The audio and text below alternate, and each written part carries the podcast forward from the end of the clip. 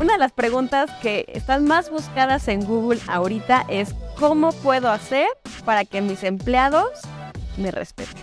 Qué fuerte. Vamos a platicar, sí, está fuerte. Todo este podcast vamos a estar platicando de eso, cómo podemos responder esta pregunta, darle luz. Ahorita que comentabas esto, se me- lo contrastaba yo mentalmente con comentarios que he escuchado muy lamentables de empresarios, donde incluso subestiman a las nuevas generaciones o los estigmatizan como que, nah, pues que ya están bien consentidos, ya no quieren No trabajar. aguantan nada. Cuando en realidad lo que tú dices es bien interesante porque no es que no quiera trabajar, más bien lo que quiero es que mi trabajo me Justo. aporte en Justo. cuestiones emocionales que son parte del equilibrio de mi vida, ¿no? Esto es Marcas que Laten. Un programa que te ayudará a tener una marca poderosa y emocionalmente relacionada con sus audiencias. Todo bajo un mismo enfoque, las marcas humanas.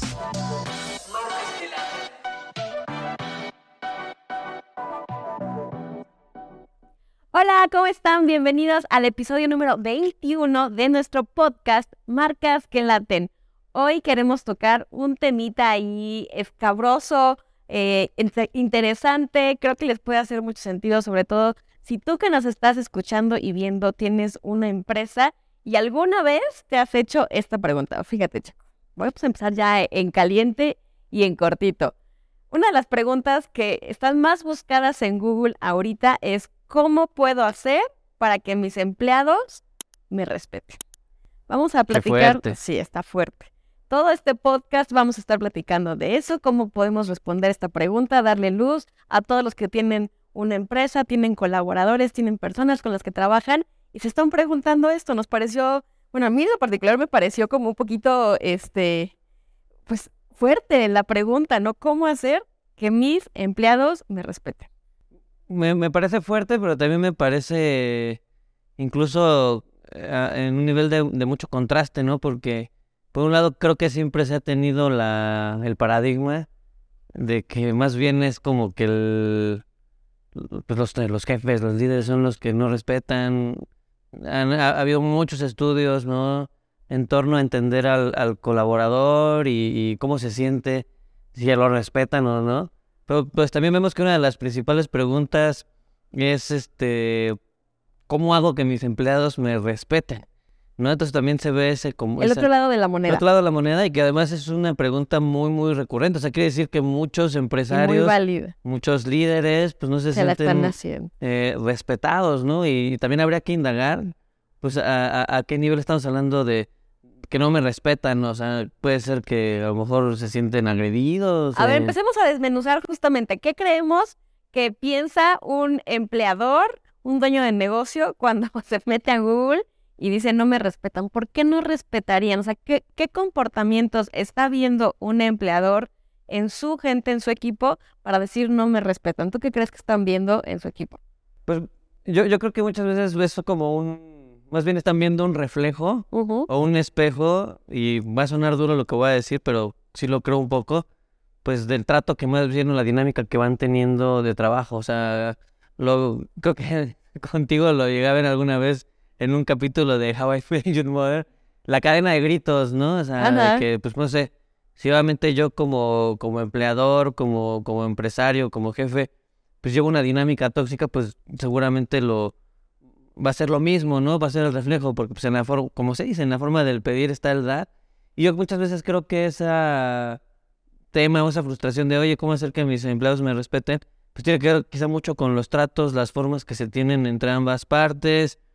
Quizá también pudiera ser un tema que más que haya un tema de respeto, es un tema como de apatía, quizá al trabajo, pudiera ser, o Ujú. sea, Sí, sí, de sí. que a lo mejor, pues bueno, no estoy motivado en, la- en la chamba y a lo mejor, pues no tengo la misma euforia o la misma pasión que... El típico, no se ponen la camiseta, no están motivados. Yo quiero hacer aquí un disclaimer. Creo que este episodio va a estar fuerte. O sea, si tú eres un dueño de negocio, empleador eh, o jefe y te sientes identificado con todo esto, tienes que tener como la suficiente apertura mental y de corazón para ir aceptando como dices, estos espejos en los que nos vamos a estar viendo. Y también si tú estás trabajando, colaborando en una empresa que te puedas sentir reflejado y empezar a tratar de cambiar las cosas. Entonces, disclaimer, puede que estemos hablando de cosas fuertes, pero hay que tener la suficiente madurez eh, empresarial, profesional, para poder, y de marca también, para poder hablar de estos temas.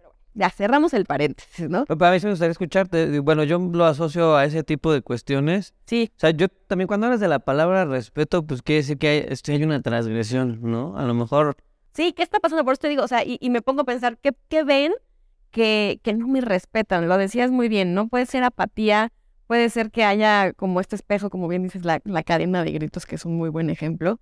Eh, la falta de motivación, que siempre que nos dicen, es que mi equipo no está motivado, ¿qué significa o qué es para ti que estén motivados? Que lleguen así cantando todos los días, que estén felices todo el tiempo, que se rían todo el tiempo, o que estén así, ¿no? O sea, ¿qué, es la motivación? Que parezca todo el tiempo tu empresa una sesión de fotos de stock de, ya sabes, o sea, que todos estemos contentos así, trabajando y sonriendo. ¿Eso es motivación? ¿O cómo? Porque a veces también como, como dueños de negocio buscamos la motivación en el equipo y no sabemos cómo se ve la motivación, cómo se ve un equipo motivado. Un equipo motivado es el que cumple objetivos, pero los tiene que cumplir además contentos y además no se tiene que quejar. Creo que también eso pasa mucho.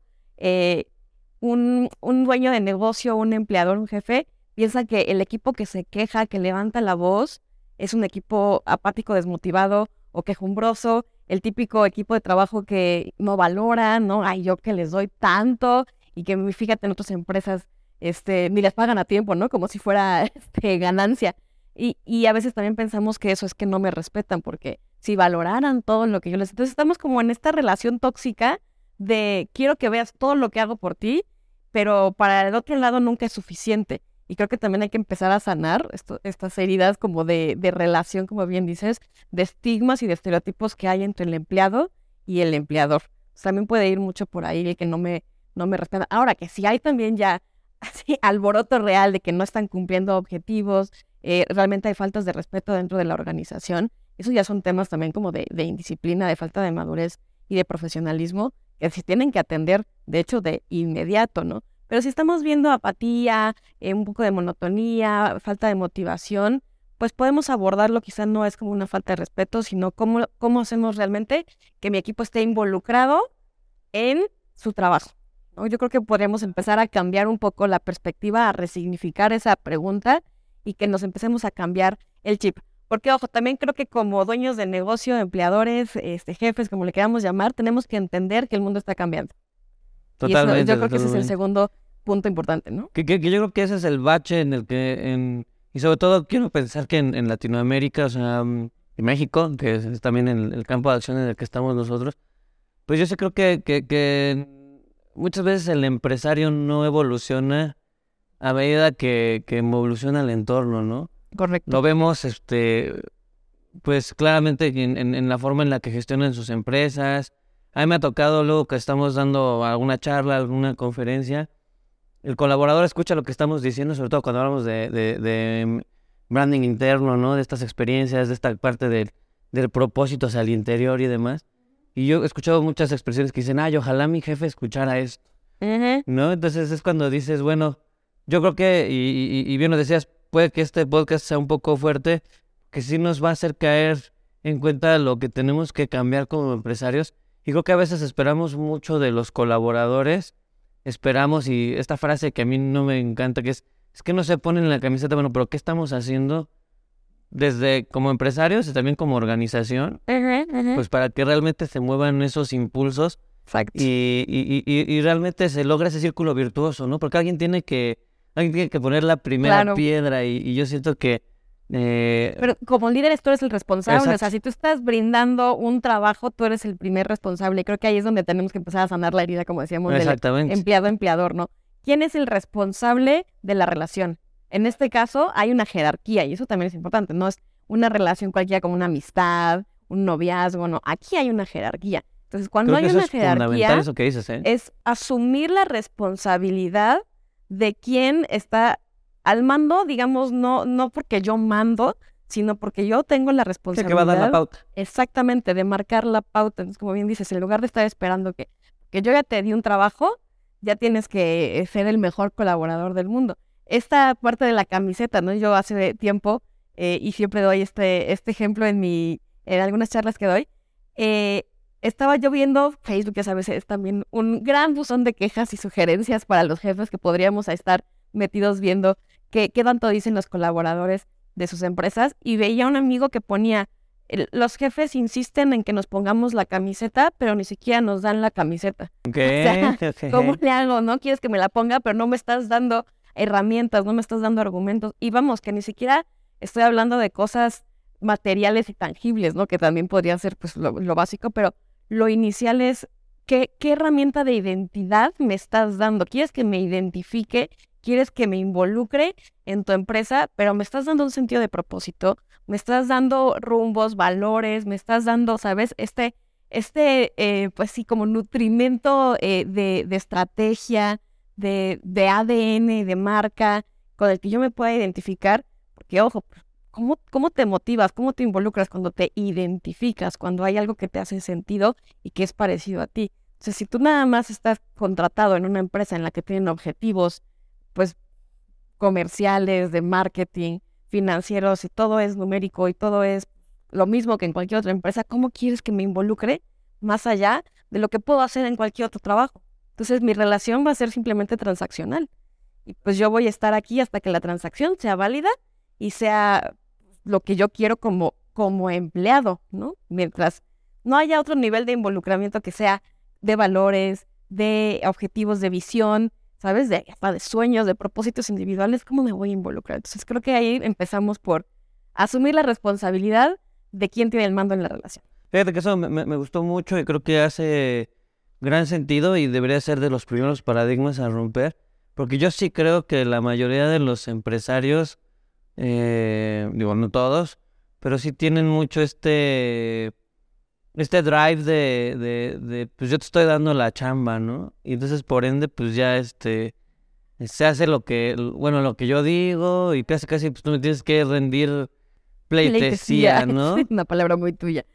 Y realmente pues, pues hasta es una cuestión hasta de filosofía, ¿no? Cuando tú sirves, o sea, cuando tú tienes esa actitud de servicio y te pones en el lugar del otro, pues es cuando también se va generando ese liderazgo auténtico, ¿no? Y creo que a veces hay muchos jefes y pocos líderes, ¿no? O sea, ¿qué tanto eres jefe y a qué situación te lleva a tu empresa, a tu dinámica con tus colaboradores, con tu equipo, el hecho de que tú solamente te posiciones como un jefe que todo lo pide y porque yo digo y invalidas incluso, tú lo decías hace rato, la queja, que a veces no escuchamos esa parte de, de, de, de que cuando, y es como en toda relación, cuando alguien se queja, incluso con los clientes, cuando un cliente te dice, oye, es que esto, es que hay interés. Claro, Pero cuando ya no hay queja, cuando ya... Valoren a los que quejumbrosos en su empresa. Yo siempre le digo al que levante la mano, incluso el que dice, oye, ya no hay papel de baño.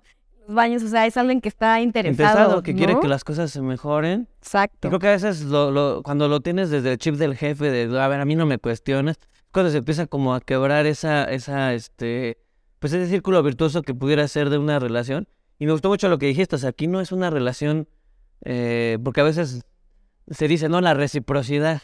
O sea, ¿qué reciprocidad? Estamos los dos en el mismo barco, o sea, sí, pero no es así. Y creo que eso es algo fundamental, de, diría nuevamente citando al tío Ben, un gran poder conlleva una gran responsabilidad. Sí, el capitán del barco tiene una responsabilidad y es el, el, último en salir del barco, como en Titanic, ¿no? Y el que se tiene que quedar ahí porque tiene, obviamente, privilegios y tiene una visión y tiene una jerarquía y un mando, pero eso involucra, como tú decías, un tema también de, servicio. Pero a ver, ojo, esto no es tampoco como que siempre ha sido así. Y hablábamos eh, hace ratito de que el trabajo está cambiando y eso lo tenemos que entender e interiorizar todos, porque esta necesidad de, de un liderazgo diferente, humano, con sentido de propósito, hace 30, 40, 50 años no era necesario. era una dinámica muy industrializada, ¿no? Sí, exactamente. Era esta transacción en la que yo tenía que ir a trabajar, tenía que cumplir un objetivo y, y vámonos, ¿no? Y eso me hace pensar eh, en nuestro socio Jordi, que por aquí nos está viendo y que pronto lo verán aquí participar porque pues como ven yo ya estoy a punto de explotar. En punto de turrón. exactamente, así ya.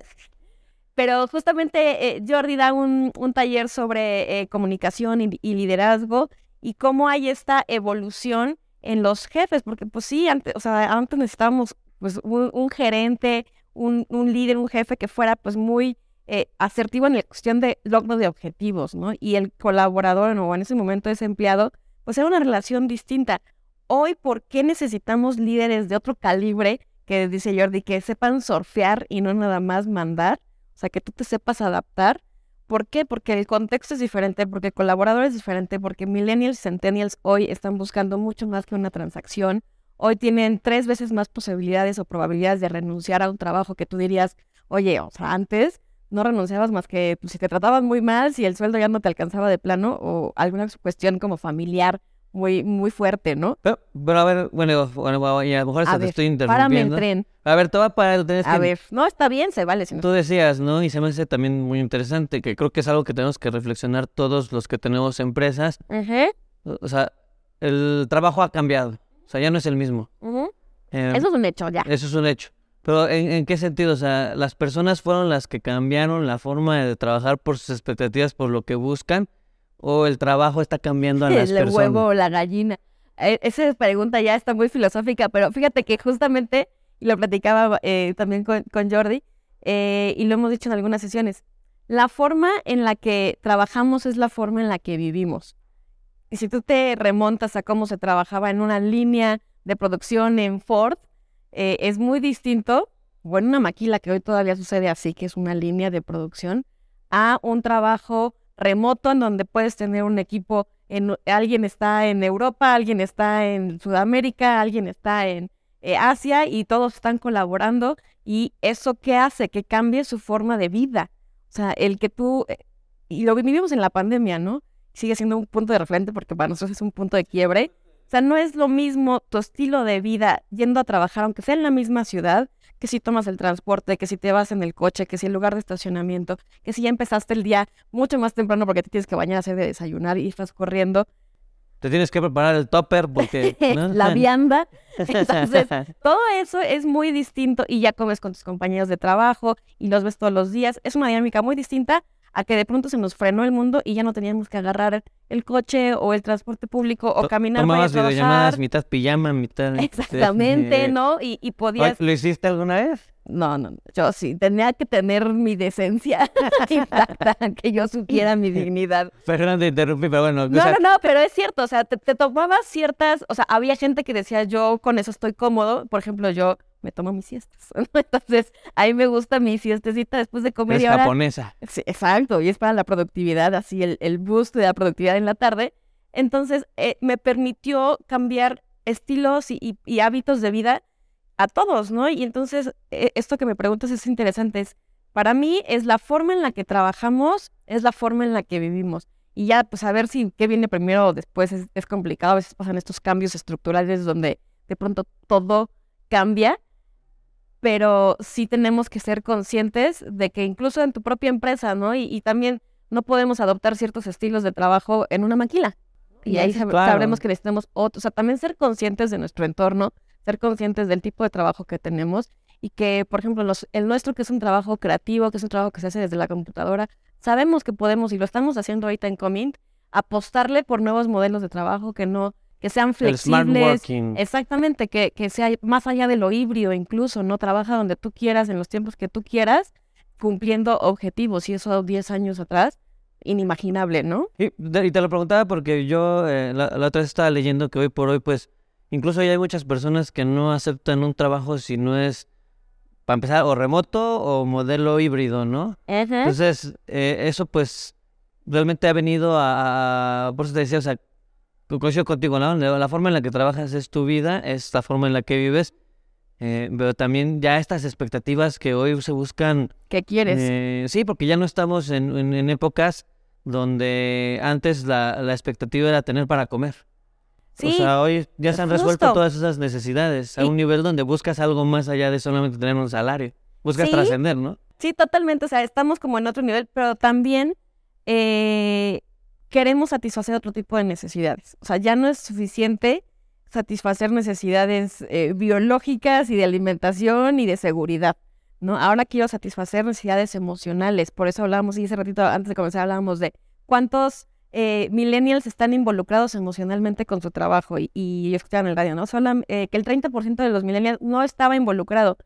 Y yo lo- Emocionalmente. emocionalmente con su trabajo. Yo decía, bueno, esto, si lo ves por el otro lado de la moneda, significa que el 70% de los millennials está Sí, está involucrado.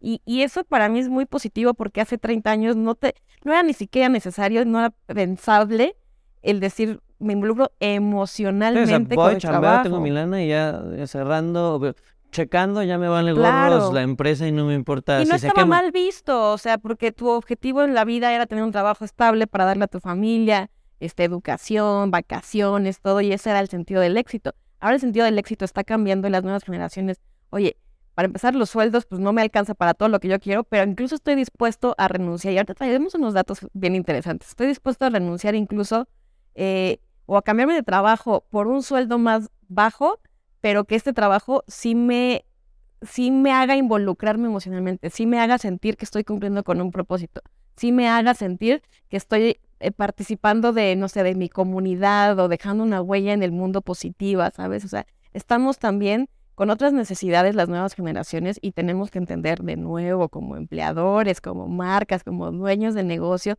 que estos en cinco años van a ser el 50% de nuestra, eh, eh, de nuestra capacidad operativa, de nuestra mano de obra, nuestros colaboradores, y en 20 años, Sí, 30 si no te todos, ¿no? Vas a ser una empresa indeseable para trabajar, ¿no? Que, Justo. que a mí, eh, esto que dices es bien interesante, pero ¿cómo lo ves desde la perspectiva de que hoy por hoy también los tomadores de decisión, los empresarios, sobre todo mucho en pymes, donde hasta son empresas familiares y demás, quizá en corporativo, y lo hemos visto, ya empiezan como a migrar a este tipo de cuestiones, ya tienen depart- institutos o departamentos de la felicidad y Sí, claro. no, eh, pero ahorita que comentabas esto, se me, lo contrastaba yo mentalmente con comentarios que he escuchado muy lamentables de empresarios, donde incluso subestiman a las nuevas generaciones o los estigmatizan como que, no, pues que ya están bien consentidos, ya no quieren no trabajar. aguantan nada. Cuando en realidad lo que tú dices es bien interesante porque no es que no quiera trabajar, más bien lo que quiero es que mi trabajo me Justo. aporte en cuestiones emocionales que son parte del equilibrio de mi vida, ¿no? Este, y a que entiendan que a lo mejor para mí es muy tan importante mi perrijo, ¿no? No, claro. Y, y- y que quiero que el trabajo, pues en ese sentido, tenga esa empatía. Y no es que no quieran trabajar, porque también en los millennials yo creo que es gente, Totalmente. bueno, somos, porque también soy, bueno, old millennial, pero pues también hay gente muy brillante, gente que también lo decías hace rato, trae habilidades ya diferentes, ¿no? Ayer estaba yo chateando con una inteligencia artificial. Haciendo amigos con la inteligencia. Me enamoré. no me dijo con su una nombre. película. Pero la verdad es que me ponía a pensar y lo platicábamos en uno de los podcasts, o sea, que ya muchos trabajos que, han, que son monótonos, pues ya realmente ese tipo de trabajos van, ¿no? Y, eh, y lo vemos ahorita, por ejemplo, con empresas como Tesla, que fue el revuelo, ¿no? Y viene Sí, sí, Tesla a. México, pero pues también se está diciendo que el 90% del, de la operación de esa empresa va a estar automatizado, o sea, como que realmente no vas a tener gente ahí trabajando y menos bajo un Es- esquema industrializado como era antes, sino que necesitas estos nuevos talentos que si bien les ira el cerebro, traen otro tipo de habilidades, pues también, también, pues también traen otro tipo de expectativas como las que estás diciendo, Sí, más a nivel emocional, ¿no? Entonces, ¿qué tendría que hacer? O bueno, compártenos, creo que te interrumpí, No, no, traías no, datos Te voy a dar un dato y ya de ahí vamos a compartirles, de vamos a empezar a compartir como estos, pues no sé si sean consejos o tips, pero sí eh, eh, ideas que nosotros hemos visto que funcionan para empezar a, a involucrarnos más y a tener una relación más sana empleador-empleado, ¿va?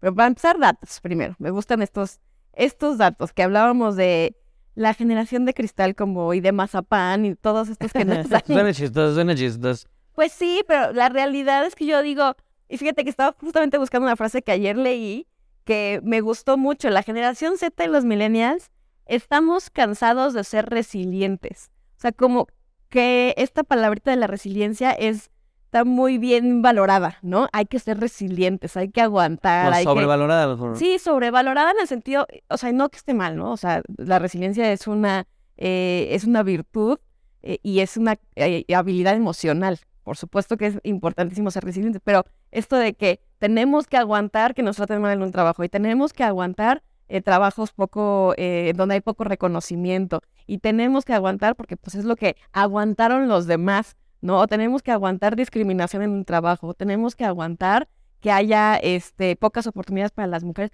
porque antes también pasaba. Yo creo que eso es como que, no, o sea, no es que seamos una generación de, de cristal ni de mazapán y que no aguantemos nada, sino que es una generación que levanta la mano y dice, ¿por qué tengo que ser resiliente y aguantar todas estas cosas? No, yo quiero ponerme yo en el centro Y, que no está mal. No, al contrario, yo creo que cualquier persona que sepa de inteligencia y salud emocional te va a decir primero tú, ¿no? Pues es como en un, este, como en un avión que te dicen primero ponte tú la mascarilla y luego ayuda a los demás. Exacto. O sea, tú tienes que estar bien. Y creo que esa conciencia del bienestar individual y de la felicidad es algo que, que esta generación nos está enseñando a todos y creo que es bien valioso que como empleadores la, la tengamos. Entonces, esa frase me gustó mucho, ¿no? Y dice, imagínate aquí estos, estos datos que creo que es por lo que nos dicen que somos de, de cristal. Fíjate, alrededor del 56% de la generación Z y 55% de los milenios, a la mitad, dijeron que dejarían su trabajo si interfiriera con su vida personal. O sea, la mitad de los millennials están dispuestos a dejar su trabajo sin interferir. Lo que tú decías, oye, si no puedo ir a llevar a mi perrijo al veterinario, está interfiriendo con mi vida personal y yo estoy dispuesto a dejar ese trabajo por eso. Fíjate, otro dato interesante. 46% que tienen ya un puesto senior de millennials han rechazado un mejor trabajo o un ascenso basado en su ética profesional. O sea, porque están viendo algo que no les late en la empresa. Oye, es que en esta empresa para ascender, entonces ya tienes que empezar a hacer esto, o no me gusta esta forma de... de Eso se me hace valiosísimo. Exactamente, o sea, no es ascender por ascender. O sea, ya cuestionas, ya este... Ya hay una, congruencia, una necesidad de congruencia en valores. Exactamente, ¿no? Y eso es eh, oro molido hablando de claro. que cuando, tú también accionas cierto tipo de valores y tienes gente que se, está dispuesta a mimetizarse en una congruencia de valores, pues eso es al contrario, algo bueno, lejos de algo malo, ¿no? Pero bueno, si, si están dispuestos a dejarlos porque están viendo algo incongruente en Exacto. la empresa. Y último dato que les voy a dar, bien padre. Dos de cada cinco, me encanta el Jensen, Jensers, son los de la generación Z y millennials. Esto con Work Monitor. Les vamos a pasar ahí datitos de todos los datos que estamos, las, las este, los datos que estamos dando, las estadísticas. Dijeron dos de cada cinco que no les importaría ganar un salario más bajo si eso significaba que estaban contribuyendo a la sociedad con un propósito. Dos de cada cinco. De una generación que hoy no nos alcanza ni para irnos a vivir solos, para tener un coche. O sea, ya después digo, mi papá ya tenía una casa, tres terrenitos, tenía tres hijos en escuela privada, o sea, ¿sabes? O sea, sí somos una generación que está ganando menos que sus padres y aún así estamos dispuestos a cambiarnos de trabajo por algo que nos pagara menos si ese menos me está dando más en sentido de propósito. Satisfacción de propósito, de contribuir a la sociedad, ¿no? Entonces, es una generación que estamos buscando sentido de propósito. Todas estas son virtudes, o sea, yo sí invito a los empleadores a ver estas virtudes en estas nuevas generaciones y cómo podemos reconciliarnos, porque esto definitivamente le puede aportar mucho a una empresa, pero a una empresa y a una marca que, que tenga compatibilidad con estos Oye, pero, por ejemplo, ¿tú crees que, o sea, porque volviendo a la pregunta de, de Google, ¿no? ¿Cómo me respetan? Ajá, ¿cómo hago que mis empleados me respeten más? O sea, ¿tú crees que en ese porcentaje haya más, porque generaciones más antiguas, no sé, baby boomers, o sea, ellos se aguantaban vara aunque te gritara el... Aguantaban la cadena de gritos. Sí, ¿no? Y, decías, pues es mi chamba. Ajá, o sea, ¿tú crees que este boom o esta pregunta se haya detonado por esta quiebre generacional en donde, donde estoy confundiendo el respeto con una generación muy inquieta. Totalmente, puede, puede ser, porque puede ser que este jefe, que es de una generación X para arriba, esté diciendo, oye, es que a mí me gritó mi jefe, a mí me enseñaron a gritos, porque aparte es, es como lo que igual nuestros papás nos decían, ah, pues mi papá a cinturonazos. Pues no por eso yo voy a educar a mi hijo a cinturonazos, ¿no? Entonces, estamos rompiendo con estos malos hábitos laborales y a lo mejor esto les está causando, les está moviendo el tapete a, los jefes, ¿no? Por eso es bien importante que esta educación eh, y esta capacitación y estos cambios de paradigmas empiecen desde el liderazgo, porque ya los, las nuevas generaciones ya vienen con otro, como dicen, vienen con otro chip. Y definitivamente, o como líder te adaptas o mueres, pues como sucede, ¿no? En la naturaleza. Entonces es una cuestión de adaptarnos a estos nuevos entornos y a estas nuevas generaciones. Pero ahora sí, ya se las hicimos de emoción. Vamos a ver ¿Qué podemos, eh, pues, darles como de consejos, de también compartirles experiencias que nosotros hemos vivido que, que funcionan para que justamente estos empleadores que están buscando más respeto, más involucramiento de su equipo, lo logren? ¿Qué crees que podría ser el primer, primer paso? El primer paso yo creo que es congruencia. ¿Ok? Congruencia, eh, por ahí hay una frase bien sabia que dice, no hay malos equipos, hay malos líderes. Y yo creo que un mal líder es un líder que no es congruente. Okay, O sea, no puedes decir me preocupan las personas y en la acción no llevarlo a la realidad. No puedes decir, oye, es que para mí lo más importante es mi equipo y cuando tienen una necesidad, una urgencia, priorizar sobre eso cuestiones económicas o el negocio o meramente el tema de, de la transacción, ¿no? Sino que esta congruencia, tú lo dices muy bien, hay- para enganchar a estas personas pues hay que hacerlos vivir un propósito, valores y demás. Pero si tú como líder no eres el primero en abanderar esos valores, en vivirlos, en ser tú ese reflejo de lo Ya que te buscas, fregas. pues no, vas a tener el respeto de tu gente. Entonces, para mí, el primer punto, congruencia. Qué fuerte. Eh, yo empezaría por un punto muy básico que siempre me gusta aclarar. Dejemos de decirle empleado a esa persona que está colaborando contigo. Y yo sé, podría parecer contradictorio lo que decíamos hace rato, ¿no? Es una relación de jerarquía y por supuesto que hay una jerarquía, pero te digo, más como en un tema de responsabilidad que de mando, ¿no? Y que de casi casi esclavo, este dueño, ¿no? Entonces, en este tema de empleado, pues estamos dándole una connotación negativa a esa persona que está siendo usada, o sea, estás empleando a alguien. Yo creo fielmente en que las palabras nos ayudan a crear nuestros universos y en los universos en los que vivimos las palabras son fuertes. Nosotros lo entendemos muy bien porque manejamos palabras que hacen toda la diferencia en el sentido de una personalidad de marca, por ejemplo. Entonces creo que empieza por cambiar esos chips de estas personas están aquí, llámales como quieras, colaboradores, son mi equipo de trabajo, este, asociados, que hay quienes les llaman, ¿no? Pero siempre y cuando venga, como bien dices, de esta congruencia, de esta autenticidad, preocupación genuina por lo que yo diría ya este segundo punto, poner a las personas en el centro.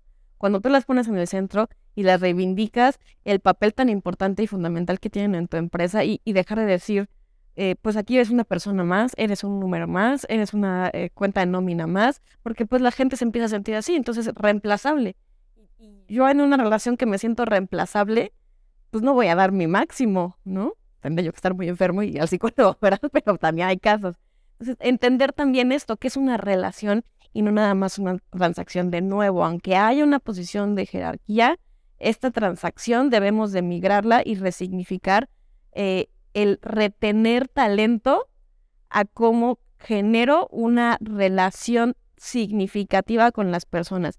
Esto también significa entender que hoy la gente no se va a quedar 40 años en una empresa. O sea, estos eh, bonitos detalles de ten tu pin y ten tu termo por 5 años, 10 años, 15 de lealtad, porque aparte así le llaman de lealtad a una empresa. La lealtad de hoy de los colaboradores es con, ellos mismos. Y eso no está mal. Entonces, eh, resignificar de nuevo, ¿no? O sea, ¿qué es la lealtad en una empresa? Pues a lo mejor aquí voy a estar dos años, cinco años, pero voy a tener una relación significativa en la que voy a estar contribuyendo a este sentido de propósito que en el que ambos creemos. Entonces creo que resignificar, resignificar mucho las palabras que les, eh, con las que nos manejamos con nuestro equipo de trabajo, resignificar este tema de retener. Yo no quiero retener aquí a nadie, yo quiero que estén contentos, que se sientan satisfechos, que, que estén cumpliendo sus sueños individuales a través de lo que podemos hacer como empresa, eh, valorar también eh, y resignificar este tema del reconocimiento. Creo que cuando hablamos de los programas de reconocimiento en las empresas, te digo, ah, ten tu termo, bravo, felicidades y aplausos. Y su video de, este, de los 20, 15 años de lealtad. ¿Eso es realmente el reconocimiento que queremos como personas? Creo que... O sea, como que son acciones muy este- estereotipadas, que no digo, haciendo ahí un paréntesis, también yo Sí, siento sí, que sí. tiene que ver mucho con la falta en las empresas de, pues incluso de perspectiva y metodología, porque a veces ponen a la persona de perfil administrativo a hacer esos programas, ¿no? Y entonces pues agarra lo que incluso a lo mejor ven en Google y demás, y no se está dando típico cuenta programa de reconocimiento. no están dando cuenta que lejos de hacer un bien a la empresa y a esta relación, pues están hasta generando temas negativos. ¿Sabes yo cuál creo que es el mejor reconocimiento que tú le puedes dar a un empleado? Colaborador. ¿Cuál es el, el mejor reconocimiento? Es ser visto y ser escuchado. Totalmente. O sea, eh, porque le estás dando esa importancia. es, es verlo como ser humano, no ser visto y ser escuchado. Por eso, más allá de hacer encuestas de satisfacción y encuestas de clima y todo, ¿qué estás haciendo con eso que te están diciendo tus colaboradores? Acércate a ellos, escúchalos. Y ahora sí, reconócelos y, y visibilízalos como personas. Hay, hay una campaña que me gusta mucho de Nescafé, que no sé si la has visto, se llamaba creo que Nescafé Tributo, en donde a, a todos los, eh, creo que se llaman cafi- caficultores, o sea, los que se dedican a cultivar y a cosechar el café, eh, fueron, les hicieron sus fotografías, les hicieron como una pequeña historia de sus vidas y los pusieron al frente de las etiquetas de Nescafé. Entonces fue rastrear hasta el origen de quién está atrás de tu taza de café. Es un ser humano que tiene nombre, que tiene apellido, que tiene familia, que tiene una historia. Y están bien bonitos esos videos porque llegaban con, aparte son gente, este, no sé, ya que llevan muchos años trabajando en el campo, con una sensibilidad, con esta conexión con la naturaleza. Y les llevaban su, su empaque de, de Nescafé con su cara enfrente y se ponían a llorar de la emoción de nunca me había sentido visto y reconocido así. Entonces en lugar de que les hayan llevado un diploma de TEN, gracias por 20 años de estar recolectando café para Nescafé, te pongo en el centro, pongo a la persona en el centro y le digo al mundo, esta persona está permitiendo que Nescafé florezca, que tú tengas tu tacita de, el protagonista. de café. Eres el protagonista de la historia. Entonces, poner a las personas en el centro es no nada más decirlo, sino hacerlo y que se sientan vistas y que se sientan escuchadas. Yo, para mí, eso sería, porque de ahí ya podríamos empezar a personalizar todos los programas que quieras, Totalmente. de fidelidad, de, de reconocimiento. Fluye, porque si yo te digo, ay, es que los millennials ahora buscan flexibilidad, dale, porque si tú te metes ahorita a buscar un, eh, no sé, artículo en Google de cómo hacer eh, que estén más motivados mis colaboradores, te van a decir, dales flexibilidad. Bueno, y me va a decir ahorita una, no sé, una pastelería. Oye, ¿cómo le doy flexibilidad a la señora y el señor que se pone todos los días a hacer los pasteles? Que los va a hacer desde su casa y me los va a traer. No, o sea, seamos honestos, no todos los trabajos pueden ofrecer flexibilidad y smart, smart working y, ¿no sabes? O sea, no, pero si tú escuchas a esas personas que están trabajando contigo, qué es lo que quieren, entonces les puedes dar otro tipo de flexibilidad, ¿no? A lo mejor que se salgan a los festivales de tus hijos, ¿no? O sea, ¿qué es lo que están buscando? Pero parte siempre de la escucha, la escucha, y De la la escucha. escucha y de poner al centro a la persona, como dices. Creo ¿no? que esos No serían los pilares. Sí, yo, yo quisiera agregar uno más que es combo doble. Que es Y el para ir cerrando, vamos con los combos. combo doble, que tiene que ver con primero aceptar la responsabilidad de la, de la relación. ¿no? O sea, eh, menos queja como empresarios de, ay, mi equipo, y es que ya no, ya no vuelvo a hacer el evento porque no fue nadie. Somos Bueno, medio sufridos a veces, la verdad. ¿qué responsabilidad tienes tú de no haber hecho quizá un poquito más para que la gente sí fuera, ¿no? Y dos, aceptar la individualidad de cada persona. Eh, eso yo incluso de manera personal lo aprendí mucho y, y de, de Jordi, de, de ti, eh, de cómo ca- cada persona reacciona al- a, a lo mejor a un mismo estímulo, pero de manera distinta. Y también saber reconocer el potencial de cada colaborador, ¿no? Eh, no todos van a reaccionar igual a tus iniciativas, a tus comentarios, a lo que haces. Y eso pues también nos pone en el, en el punto de, de tener esa inteligencia incluso emocional. Porque yo creo que muchas veces los, los empresarios pierden el respeto de su gente por, número uno, no asumir su responsabilidad en la relación y querer que el colaborador haga a lo mejor hasta a veces la parte que le toca al empresario. Y dos, no tener esa inteligencia para saber entender, escuchar y, y, y- darle su espacio a cada colaborador. No, no es lo mismo el cuate que lleva contigo cinco años, diez años, Sí, el dos, que tiene un una año. familia, el que vive solo con sus tres perrijos, o sea, cada uno tiene una historia diferente y llega a su casa y vive algo diferente y hay que saberlos entender, como te digo, verlos, escucharlos y personalizar. Y la tendencia, sobre todo en recursos humanos, va hacia allá. Y dices, bueno, cuando tengo cinco colaboradores está padre, pero cuando tengo 30 mil, Por ejemplo, Netflix lo hace muy bien, ¿no? Este, como tiene sus programas, por ejemplo, para madres solteras. claro, Entonces es toda una comunidad interna, o sea, dentro del Netflix tiene un perfil muy específico. O los hispanohablantes, ¿no? Que tienen colaboradores hispanohablantes, o sea, ¿cómo vas entendiendo cada necesidad de, tu colo- Pudiera sonar complejo, ¿no? Pero yo creo que cuando realmente le das esa importancia y cuando te preocupa genuinamente la gente, pues llegas a, entenderlos a cada uno desde sus necesidades, aspiraciones, sus sueños. Es que las personas somos un enigma. Ah, Y por eso es bien complejo este tema y por eso de pronto es medio escabroso y dices, bueno, suena bien bonito, pero ¿cómo lo hago? Ya yo les dejaría nada más un piloncito para ir cerrando. Es que este tema además nos apasiona. A mí en lo particular me apasiona mucho y creo que es bien interesante, bien complejo, es difícil de llevar a la realidad, pero agregaría uno más que, como bien dices, como estos jefes líderes responsables de la relación que tenemos con nuestros colaboradores, también somos responsables del entorno emocional de nuestra empresa.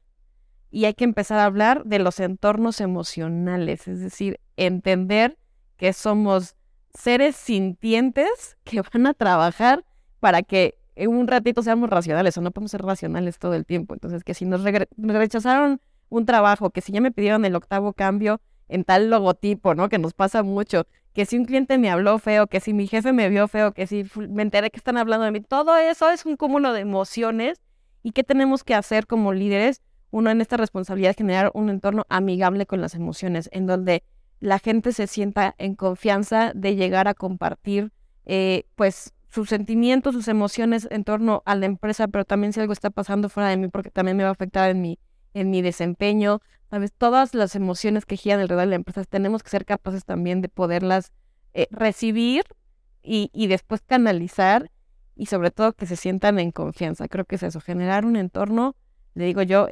amigable emocionalmente, ¿no? En el que podamos nosotros sentirnos pues, lo que somos, personas, ¿no? Y que no tengamos miedo a hablar con nuestros jefes, con nuestros áreas de recursos humanos, con nuestros eh, colaboradores, con nuestros partners de lo que estamos pasando, Creo que eso también es bien valioso porque hoy además, si hay algo que se valora también mucho eh, los millennials, los centennials, estas nuevas generaciones y que todos deberíamos de valorar, es nuestra salud emocional, nuestra salud mental.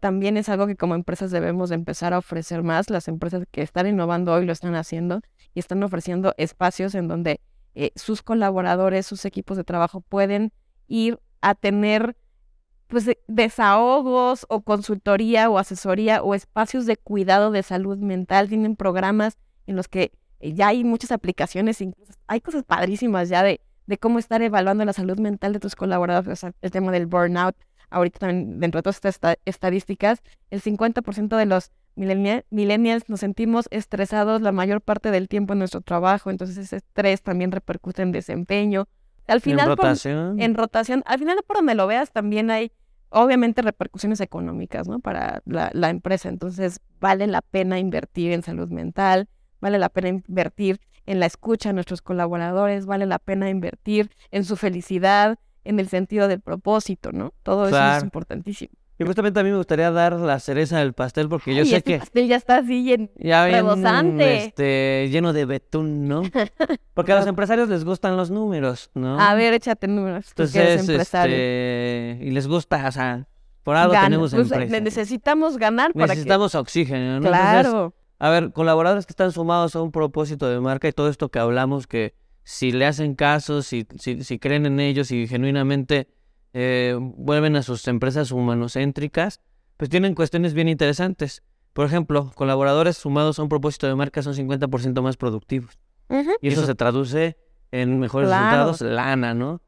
Son 45%, eh, disminuye 45% el burnout. Entonces eso se traduce en que disminuye rotación, tienes gente pues obviamente más concentrada, eh, lana, ¿no? Por si les gustaba, más maja. Claro. Em, se disminuye también en un 34-35% estrés laboral. Y también eso, pues obviamente repercute. En mejor desempeño. Son colaboradores sumados a un propósito son 106% más energéticos. O sea, tienen más energía, tienen 106% más energía. Y eh, tienen un 29% más satisfacción vida personal. Entonces. Se enferman menos y también es menos, es, es menos bajo ausentismo, exacto, ¿no? Entonces, eh, pues es un círculo virtuoso. Cuando tú te preocupas genuinamente por la gente, vas a, vas a cosechar cosas muy buenas, ¿no? Y, y, creo que a veces el error del empresario y por el cual, para, pues ya, ya será esta parte, quizá no tienen el respeto de su gente, es que no hay una preocupación genuina. Preocúpate por tus colaboradores, eh, hazlo de manera auténtica, congruente invierte, cree en este tema de, de potenciar realmente a estos actores clave de tu organización que son los colaboradores y solito vas a generar en tu organización grandes, grandes beneficios. Y pues bueno, con eso estaríamos terminando, si te parece bien este, pues este episodio que No, alto, alto. Yo antes de que se termine este episodio, así como dice la cena del pastel, pues ya la crema batida. A ver, la crema batida. no, ya nada más como para cerrar porque este podcast se llama Marcas que laten, ¿no? Totalmente. ¿Cómo se relaciona todo esto que hemos estado diciendo con el branding? o sea, pero yo creo que resumiendo todo lo que estamos hablando, o sea, eh, tener una estrategia de branding te permite tener visión, como decíamos, de propósito, sentido de propósito, te, permite tener una voz, una personalidad de marca, valores con los que conecten tus colaboradores, con los que se sientan involucrados también. O sea, es la piedra angular fundamental, eh, son los cimientos por los, en los que tú vas a construir esa casa donde va a vivir esa empresa en esas relaciones bonitas de las que estamos hablando y que queremos. Entonces necesitamos, quieres tener eh, colaboradores que te respeten, que estén satisfechos, motivados, tienes que tener una perspectiva de branding, tienes que tener una perspectiva de marcas humanas. Exactamente. Y, ¿No? Así. Y, y vale, bien nada más tema bien, bien interesante esta parte, porque sí, el, el, la marca es como un jardín. Ah, bien. A ver, vamos a terminar sí, con esta. la marca es como un jardín. Si tú no le das ese mantenimiento, si no la tienes o sea, si no tienes ese contexto claro. eh, bonito, esos árboles, ese, ese césped bien regado, pues no invitas a estar ahí, a pasártela bien, te estresas, porque ves la maleza, ves todo ahí mal formado. Entonces, al interior de las organizaciones, esa marca interna que se construye, hay que cuidarla, hay que regarla, hay que darle ese mantenimiento y hay que entender que la marca es un significado mental que se construye en, la, en, en las personas. Entonces, los colaboradores viven la realidad de la empresa viven la realidad de la marca y es fundamental esta parte que dices de contar con una estrategia de marca interna, porque va a ser tu mejor herramienta para transmitir esos beneficios, para relacionarte con tus colaboradores y para que también podamos tener embajadores de marca internos que nos ayuden a construir esta congresia. Entonces, Eso. pues, ah, tenemos que cerrar con una nota alta para que no se fueran deprimidos de alta. este podcast. Hay luz al final del camino. Creemos fielmente que el, el branding, que la visión de marcas humanas es un, uno de estos caminos, una de estas linternas, faros de luz que nos pueden ayudar, no nada más como empleadores, como dueños de negocios, sino como personas, como colaboradores, como comunidad. Y pues nos cerramos muy bonito este, este podcast 21. Este podcast. Pues les agradecemos mucho, ya saben, estamos en redes sociales, en todas las, las plataformas, Facebook, Instagram, LinkedIn, TikTok, también por ahí estamos haciendo coreografías. Este, obviamente YouTube, estamos en Spotify. Sigan este contenido de marcas que laten, ayúdenos a transmitir esta visión de marcas humanizadas que a lo largo de estos 21 capítulos hemos visto una y otra vez cómo el poder del intangible pues ayuda a generar estas probabilidades de éxito. Pues compartan, compartan este contenido si es que fue de su interés para que marcas que laten pueda llegar cada día más a empresarios que estén deseosos de humanizar a su marca. Y pues bueno, los esperamos en un siguiente capítulo. Va a ser un capítulo especial. Tenemos ahí una, una sorpresa y varias noticias a, a, a, revelar. Va a ser el capítulo del nacimiento. El ah, capítulo del nacimiento. De donde vamos a dar a luz. ¿eh? Entonces, pues los esperamos en una siguiente emisión de Marcas que Laten. Gracias.